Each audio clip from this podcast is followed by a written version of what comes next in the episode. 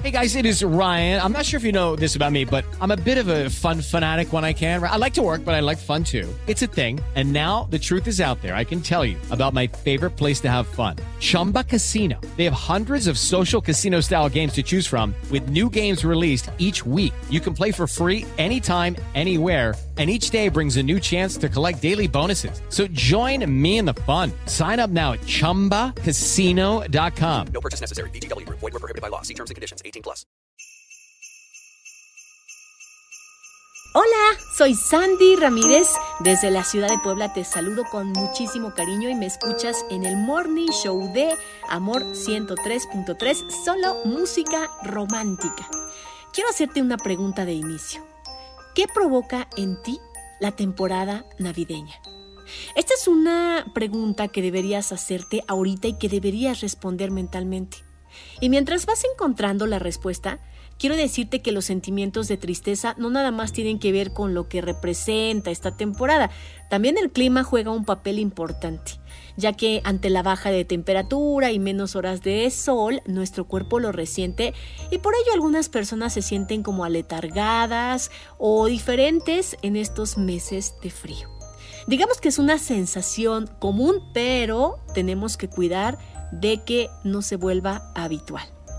Ahora, ¿qué pasa cuando al pensar en diciembre resulta un cúmulo de quejas o de dolor?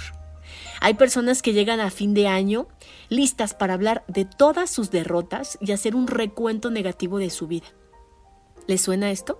Bueno, no se culpen, es algo que aprendimos de casa y creo que vimos a nuestros padres, a nuestra familia, hablar de lo peor del año, criticar a otras personas y con un grado enorme de insatisfacción que nos hizo pensar que no solo ser adulto era horrible, sino también esta temporada y estas fiestas. Y de ahí quizá empezaron las incomodidades familiares y los convivios forzados que solo nos hacían dudar del significado de las fechas. Y mira que hay gente que de plano quiere encerrarse en su cápsula este mes para no ver a nadie ni convivir con la familia. Y no se trata en sí de que esta persona sea mala, sino lo que ocurre es que esta persona vivió cosas muy difíciles quizá en su infancia. ¿Qué les parece si nos vamos reeducando y hacemos algo diferente hoy para celebrar estas fiestas? Empecemos quitando de nuestra mente lo que hemos aprendido.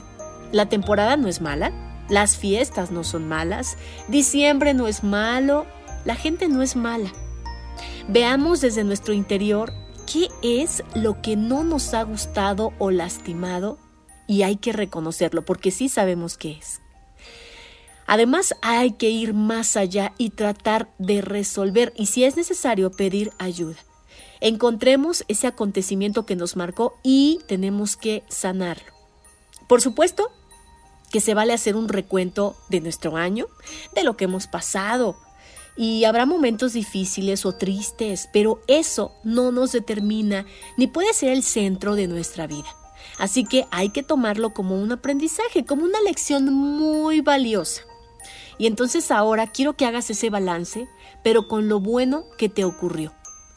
Pensando en todas las cosas increíbles, por muy pequeñas que hayan sido y que te hayan ocurrido.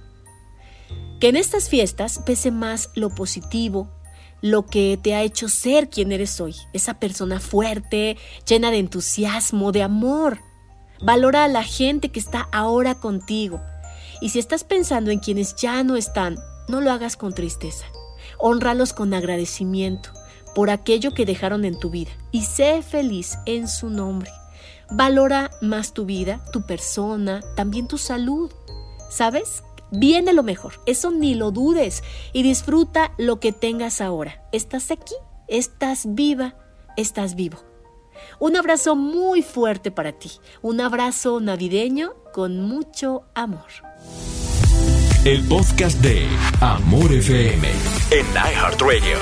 iHeartRadio.